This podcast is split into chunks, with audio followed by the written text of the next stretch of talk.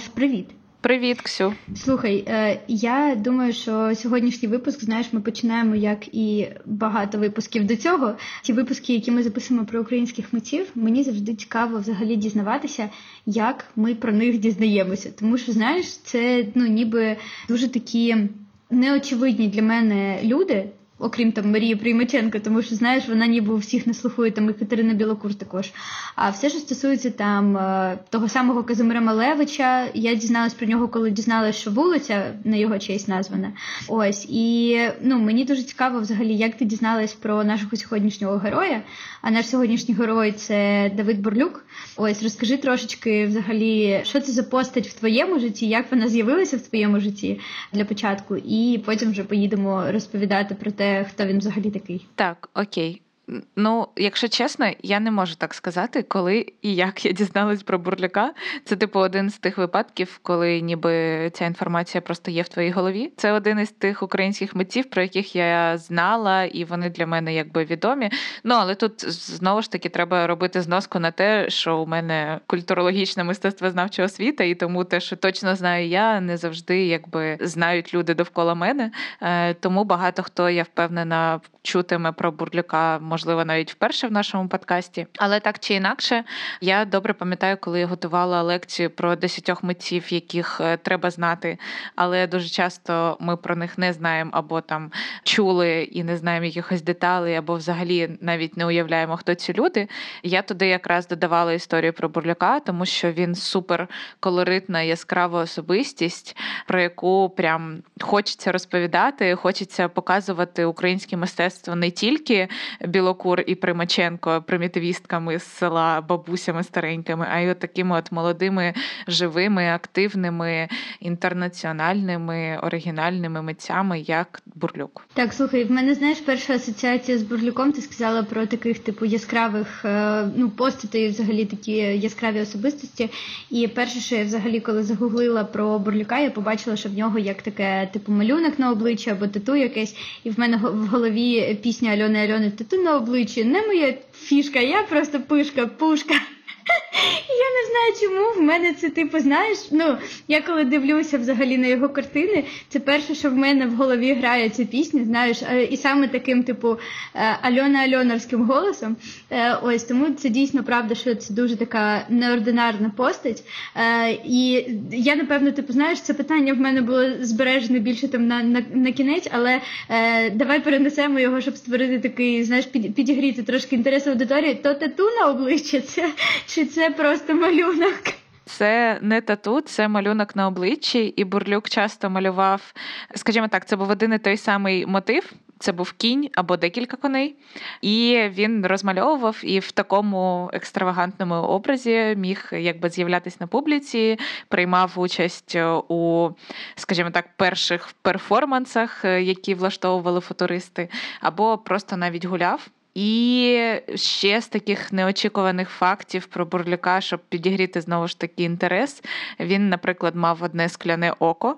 Що теж досить влучно додавало якби ізюмінку в цей оригінальний образ. Плюс е, він е, теж з фактів, які просто можна до списку цікавих фактів внести в коли йому було вже 80 плюс років, мені здається, там 83 чи щось таке, він здійснив навколоосвітню подорож.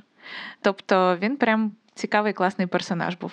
А чому кінь і чому саме це він малював? Тому що у нього була взагалі його сім'я походила з ем, рід, походив від е, козаків, чим він дуже сильно пишався. І у мене навіть є. Я готувалася якби до нашого запису, да, і у мене є тут е, звідки прочитати його пряму цитату. Ти знаєш, так типу, ніби я вчителька, і ти така, я готувалася взагалі, домашнє завдання зроблене. Слухай, ну давай зачитай його цитату, бо аж мені цікаво про е, про цей момент, тому що далі в мене також були питання з приводу його цитат і того, що я нарила про нього в інтернетах. Окей, окей. Коротше, чому коні і чому взагалі саме цей образ на обличчі? Ну, по-перше, тому що кінь, типу, одвічний друг козака, да, цей е, вірний кінь.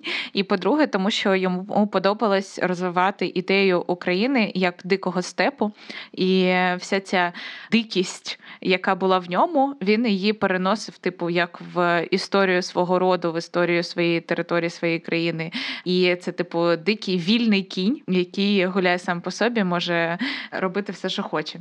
Так от, що він е, писав, і чому у нього цей такий сильний зв'язок з землею в будь-яких взагалі періодах його творчості він відчувався.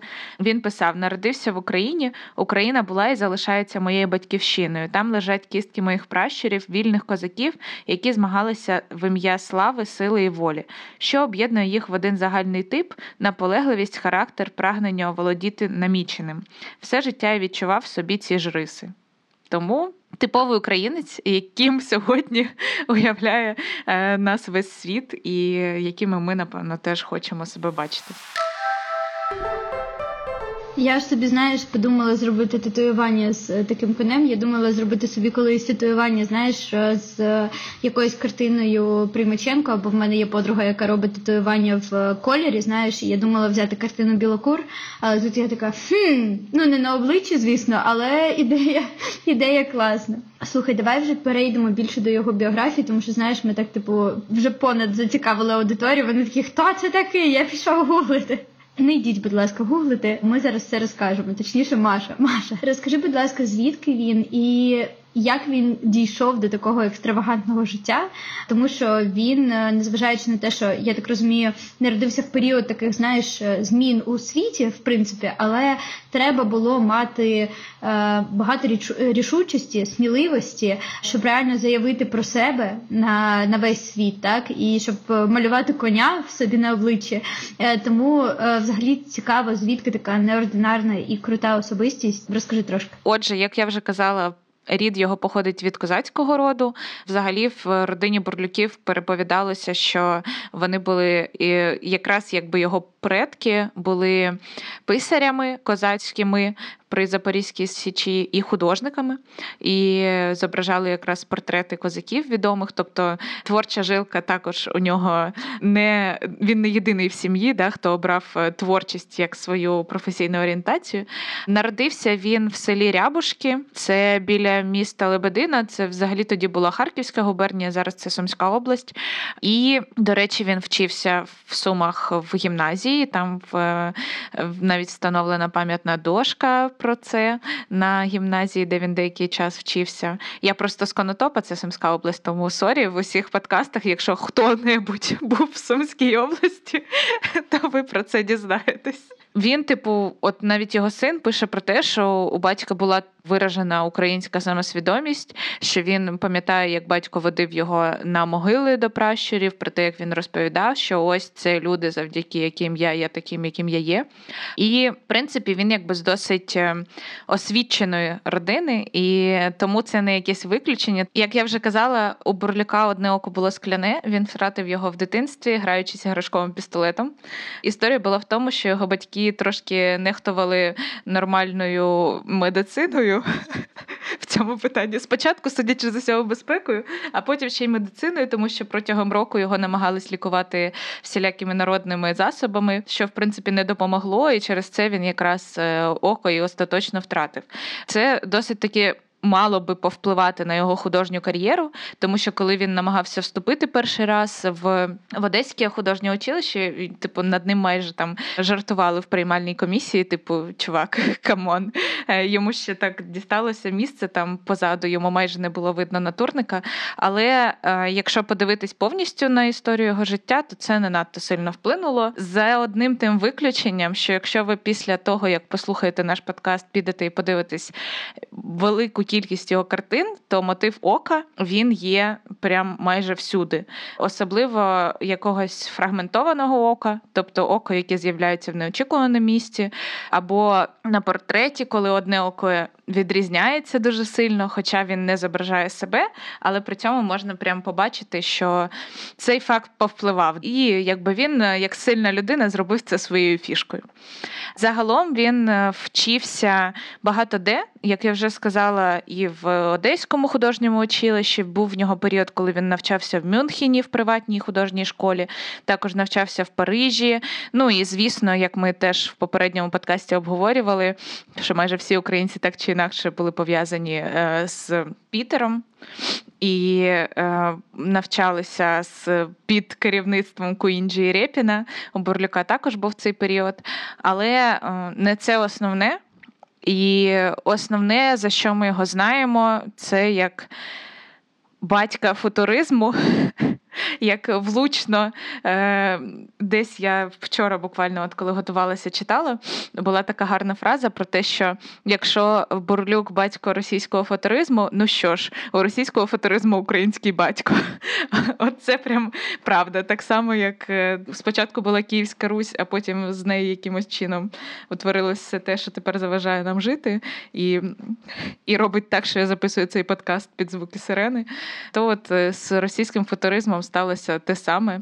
І справді людиною, яка розпочала цей рух, людиною, яка запустила весь цей механізм, людиною, яка своєю сміливістю і вмінням. Організувати довкола себе творчий осередок зарядила всю цю історію на успіх, був українець. Слухай, взагалі хочеться трошки поговорити про футуризм, тому що я десь прочитала також фразу, що щоб ну, говорити взагалі про Бурлюка і його творчість, треба взагалі розглядати мистецтво ХХ століття загалом. А, Можеш трошечки такий екскурс в історії мистецтва, типу того часу, трошки провести, як так вийшло, що він саме футуризмом почав займатися, в цьому напрямку працювати? Тобто, чому не інший напрямок? Тобто, як так вийшло? Чи є цьому пояснення? Я думаю, що є досить логічне історичне пояснення пояснення, тому що футуризм найбільш сильно розвивався в Італії і на теренах якби нашої країни. І на це є декілька причин, тому що футуризм це в принципі мистецтво, яке прославлює рух, прославлює розвиток, прославлює технологічний розвиток. І так само, як італійські футуристи захоплювалися відкриттями науки, новою технікою, яка з'являється, і взагалі, типу, в своє мистецтво намагались додати цей рух. Так само і Бурлюк, е, Олександра Екстер і інші футуристи вони теж захоплювалися цими ідеями, але зовсім в іншому контексті, тому що вони змогли, як і Бурлюк, так і Екстер, і взагалі всі, хто були, наприклад, в ланці лівих художників, е, ну це об'єднання лівих художників, яке називалося Ланка, і відбувалося в Києві. Е, вони всі трималися при цьому свого коріння, тобто це таке повернення одночасно і до коріння, і за те, щоб його розвивати. Тобто не футуризм, типу, відмовляємось, як у італійців було досить більш радикальне ставлення. Вони такі, все, що було до того, все е, забуваємо. Весь там італійський ренесанс е, прощавай. Е, ми маємо створити нове італійське мистецтво. Тут було більше повернення до традиції, але з переосмисленням її, з якоюсь новою реальністю, в яку можна вкласти нові сенси. Чому так відбувалося, і чому важливо взагалі говорити про те, що це був за час. Як колись теж я читала в цікавому матеріалі думку про те, що взагалі імпресіонізм він виник, зокрема, і через те, що виникла залізниця.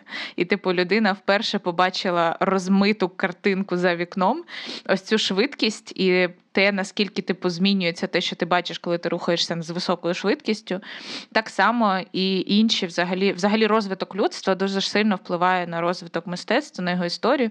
І коли з'явилась фотографія, коли з'явилася така величезна кількість способів передати реальність, не було більше потреби у мистецтва передавати реальність. Не було більше потреби мистецтву бути якимось дзеркалом, яке заморожує в собі певний історичний момент. І, власне, постало питання тоді, чим яким мистецтву бути, і всі. Експериментальні творчі митці нового покоління вони всі шукали якби відповідь е, на на це питання. Слухай, дуже прикольно, але знаєш, мені здається, що ніби Бурлюк так трошки випав взагалі з історії, тому що я прочитала, що його для себе як перевідкрили вже там десь 2007 рік чи щось типу того. Ну ніби про нього трошки забули, чи він випав якось із контексту, і чи не пов'язано з тим, що він переїхав в Штати? Як взагалі так сталося, що він приїхав в Штати? Що він там робив?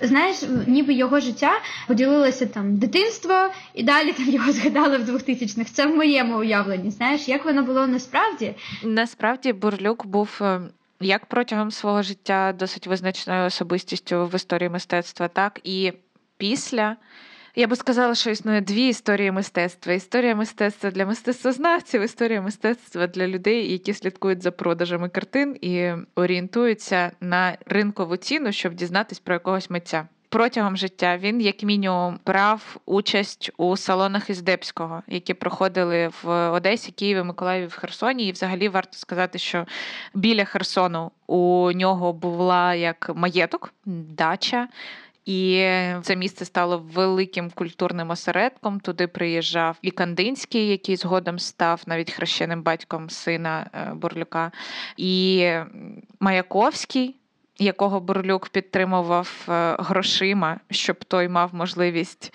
творити, писати, бути поетом, а не шукати, що йому поїсти сьогодні, і інші якби зірки того часу. Тому е, після того, також в Мюнхені, він е, разом з Пікассо, з Дереном вступив до нового Мюнхенського об'єднання. Тобто він був в усіх визначних точках історію розвитку мистецтва того часу, і, звісно, зіграв свою роль. Як там сталося з його переїздом в Штати? Насправді Бурлюк підтримував якби ідею революції, як і футуристи загалом.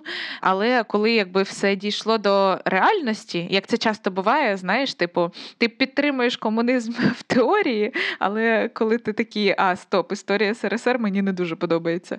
От те, що відбувалося в реальності, зовсім не відповідало тому, що мало би бути бути в якихось там ідеальних світах на папері як концепція філософська.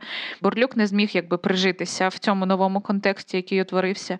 І він спершу їде на два роки в Японію, провів там досить продуктивний час. У неї у нього є супер е, кльові роботи цього японського періоду.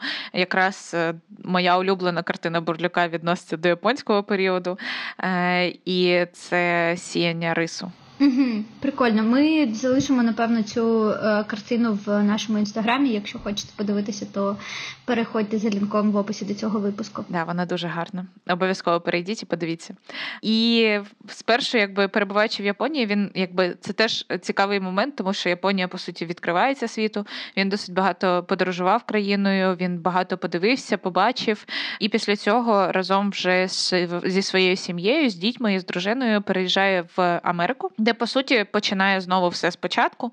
І є спогади Маяковського, який приїхав до нього додому в його вже американську першу квартиру, і пише про те, що немає у Бурлюка ні срібних ложок, нічого того, що було в нього колись, що вони досить бідно живуть. І звісно, якби він намагається показати знову, що він не просто черговий емігрант, що він насправді е, класний митець, який має ім'я вже там і в Парижі, і в в в Мюнхені і в просторі радянської імперії тогочасної, але це дається йому досить важко. Він е, починає заробляти на життя більш картинами, які добре продаються. І в нього, от перший американський період, є якраз та творчість. Він є теж подорожує Америкою, досліджує штати, малює краєвиди цих територій, малює місцевих жителів. Звісно, якби в своєму стилі, в своїй передачі, але так чи інакше, це те, що він е, міг продати, і таким чином знов відбудовує, скажімо, своє ім'я, свій імідж вже в новій території, в новому контексті. Е, От. Слухай, я тут ще хотіла ну, типу, взагалі розпитатися з приводу того, наскільки типу його творчість була пов'язана з якимось е, ну, враженнями. Тобто, в мене, коли я там читала його біографію, так в мене здалося відчуття, що він ніби знаєш така екстравагантна особистість, і саме тому він такий: а поїду туди, а поїду сюди. Отут мені хочеться ще більше вражень. І ось там на початку ти сказала з приводу того, що в нього ще була навколосвітня подорож, і я така, а ну це. Точно через те, що йому не вистачало в житті вражень. Чи е, ну чи правда це? Тобто, знаєш, все, що ми бачимо, там е, якісь факти з приводу там е, цього малюнка на обличчі, з приводу якихось цікавих моментів, здається, що він реально такий дуже екстраверт і дуже такий, типу, знаєш, е, ну реально яскрава ексцентрична особистість. Е, чи є щось про нього більш таке, можливо, що почитати, чи типу якісь його біографічні замітки з приводу того, що він взагалі думав, е, що він писав, як він насправді переживав всі ці періоди, тому що ну з тих фактів і з того, що ти мені розказала, він мені не здається вже таким простим. Знаєш, да, він зовсім не простий, і як особистість, і як характер в нього був теж не зовсім простий, звісно ж. І як навіть як митець він настільки багато знаєш змінювався, ну змінював контекст довкола себе, і відповідно змінювався і сам. І в нього настільки якби різнобічні історії. Тобто тут він такий класний друг, тому що підтримує там Маяковського, дає йому гроші і взагалі інвестує в своє культурне середовище, типу збирає класних людей довкола себе, організовує їх. І тут він більш такий лідер. Є якби інша сторона, його особисте життя, його стосунки з дітьми, те, що діти про нього згадують, тому що є спогади його сина Миколи, який е, власне розповідає про батька. І в цих спогадах він теж виступає досить з іншого боку. Так само, якби я думаю, якби хтось писав спогади про мого батька і писала би їх я, це були б дві різних особистості, якщо прочитати це все. Здебільшого, якщо буде бажання е, почитати щось про Бурлюка і взагалі про цей класний період і про українське мистецтво в цьому періоді, я дуже раджу книжку Авангардне мистецтво в Україні. Це Мирослав Шкандрій. Вона Є навіть в електронному доступі, її можна купити PDF-кою, і там е, зібрані взагалі ті митці, яких ми маємо знати, але чомусь підзабули. От і Бурлюк, е, зокрема. І є ще один дослідник, який займається прям творчістю Бурлюка, і в його дослідженнях можна якраз прочитати і спогади і самого Бурлюка, і те, що він про себе говорив, і сина це Горбачов. Тому в дослідженнях Горбачова і в його книжках теж е, можна всю цю тему більш глибоко зануритись, якщо у вас буде бажання подивитись на Бурлюка як цілісний образ історичний, е, як феномен, я б навіть сказала, а не тільки так, от поверхнево. Слухай, дуже прикольно. І я вам скажу, що Маша показувала мені обкладинки книг, ну, обкладинку книги, ніби ми записуємо на Ютуб, але всі ці книги також я думаю, що будуть і в описі до цього випуску, і в нашому інстаграмі. А в мене ще одне таке питання з приводу цієї самої картини. Знаєш, як ти сказала, типу, що є історія мистецтва, яка типу для мистецтвознавців, а є історія мистецтва, типу для обивачів таких, знаєш. І тут я хотіла спитати, що це була за картина, яка от реально зробила його таким більш популярним для мас або просто нагадала про нього. І взагалі, що це за історія? Тобто він такий, типу, щось робив, робив, про нього знали. Потім ну він там помер, про нього забули. І ти такі, о, здрасте, ми знайшли його картину. Давайте ще раз. Що це було взагалі за історія? Ну насправді я би не говорила, що про нього забули, і він просто був відсутній, скажімо, в нашому культурному контексті, тому що його апроприювали з усіх боків. В Штатах його знають, е, його картини є в МОМА, в одному з найбільш типу відомих взагалі музеїв Ever. Е, в А ще його зовуть Девід, і знаєш, типу, можна Девід казати, так, тому він взагалі там інтегрувався на максималках. І дітей він називав американськими іменами. Тому коротше е, є. Тому що Микола це в принципі нік якийсь, знаєш. Тому все правильно зробив. Так. Знову ж таки, наші сусіди, росіяни, теж е, ось вся ця історія з батьком російського авангарду, вона теж забирає від нас Бурлюка.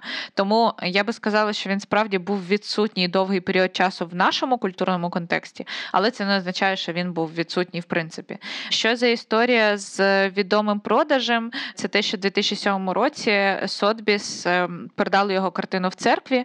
Вона була продана за 650 тисяч доларів, і е, це досі встановлений рекорд серед українських митців, серед українського мистецтва як найдорожчий продаж.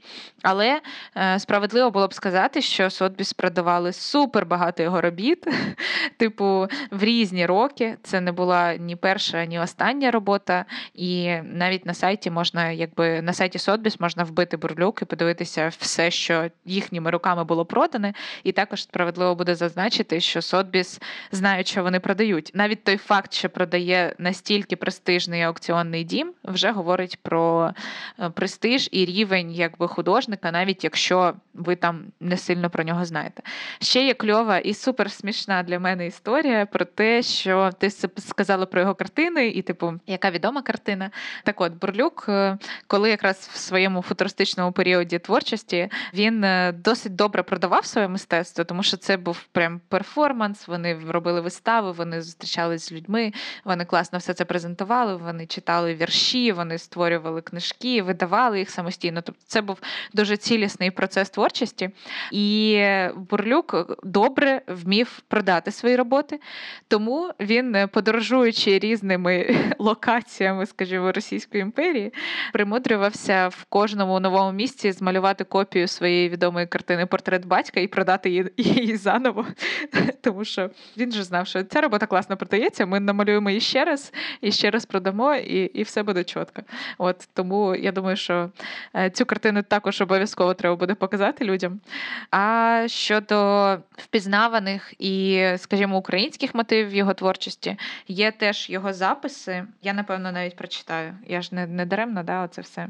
Він е, писав в 1915-му я намалював картину Святослав, стиль старовинного українського живопису. В тому, як одні кольорові схеми переважають над іншими, я маю сказати, що Україна в моїй особі має свого найвірнішого сина. Мій колорит глибоко національний: жовто-гарячі, зелено-жовті, червоні, сині тони б'ють ніагарами з під мого пензля. Тобто, навіть описуючи свій колорит, він говорить про те, що це українське, що це мистецтво, яке народилося під впливом українського національного мистецтва і під впливом нашої традиційної творчості. І навіть ем, попри те, що він. Не так багато жив на батьківщині, навіть перебуваючи в інших країнах, він пише картини, присвячені козаку Мамаю, понад там 10 варіантів цієї картини в нього є. Рибалки, портрет Тараса Шевченка і американські дослідники, які описують його творчість і пишуть про нього, вони також часто зазначають, що навіть малюючи, що все типу пов'язане з землею, з народністю, з селом, навіть малюючи американське село, Бурлюк. Е, зображає це в українському колориті, в українських мотивах, і в ньому типу відчувається ця українськість е, від автора.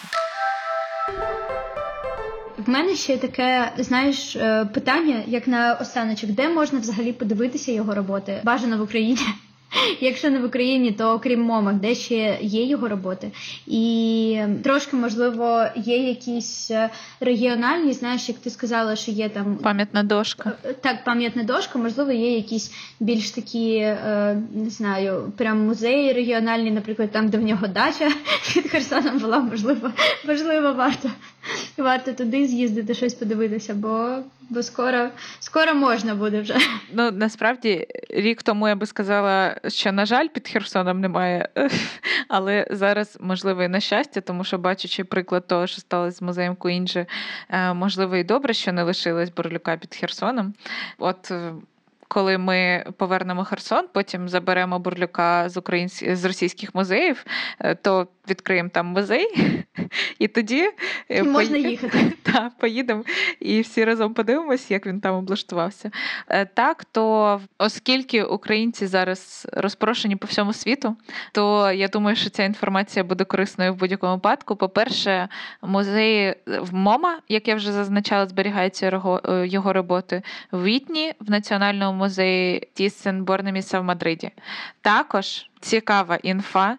Що в Сумському художньому музеї є картина Бурлюка, яку подарували японські меценати, яка якраз була написана в його японський період, і потім була передана в Суми. Тому не тільки пам'ятною дошкою, все-таки Бурлюк на батьківщині представлений, але і ще от е, є точно як мінімум одна його робота. Плюс я знаю, що по той бік е, кордону на території країни, яка скоро перестане існувати, теж вони є. І якщо я не помиляюсь, то в Києві в національному художньому 100% в Києві в національному художньому музеї також є частина колекції. Коли національний художній музей буде знов відчинений, ми всі сходимо і обов'язково подивимось. Так, слухай, це дуже круто. Я думаю, що реально дуже прикольно так вполювати за якимись картинами. Знаєш, в залежності від того місця, де ти знаходишся, шукати, куди саме сходити. Ось тому дякую за такі рекомендації. Я все одно залишу всі ці локації в описі до випуску. Щоб люди, типу, знаєш, звісно, це класно для подкасту, коли люди дослухають до кінця і типу переслухають і дослухають до кінця. Але знаєш, хто з першого разу забув? Я думаю, що ми такий більш гуманний подкаст, тому все буде в описі до цього випуску. Дякую тобі, блін, за цей дуже прикольну ну, розмову про Давіда Бурлюка, тому що я знала. Е, я зараз показую пальцями мало, а тепер показую пальцями більше. І дійсно дуже прикольно е, кожного випуску розкривати якусь е, нову особистість і дійсно виходити трошки за межі е, звичних нам особистостей, які представляють знаєш, як Україну на терені мистецтва. Ось тому обов'язково ходіть в музей, якщо у вас є змога сходити там в тому місці, де ви мешкаєте, і подивитися на картини Давида Борлюка. Ось і шукайте все в нашому інстаграмі. До наступних випусків, до наступних художників. Маша, дуже тобі дякую. І тобі дякую, і до зустрічі.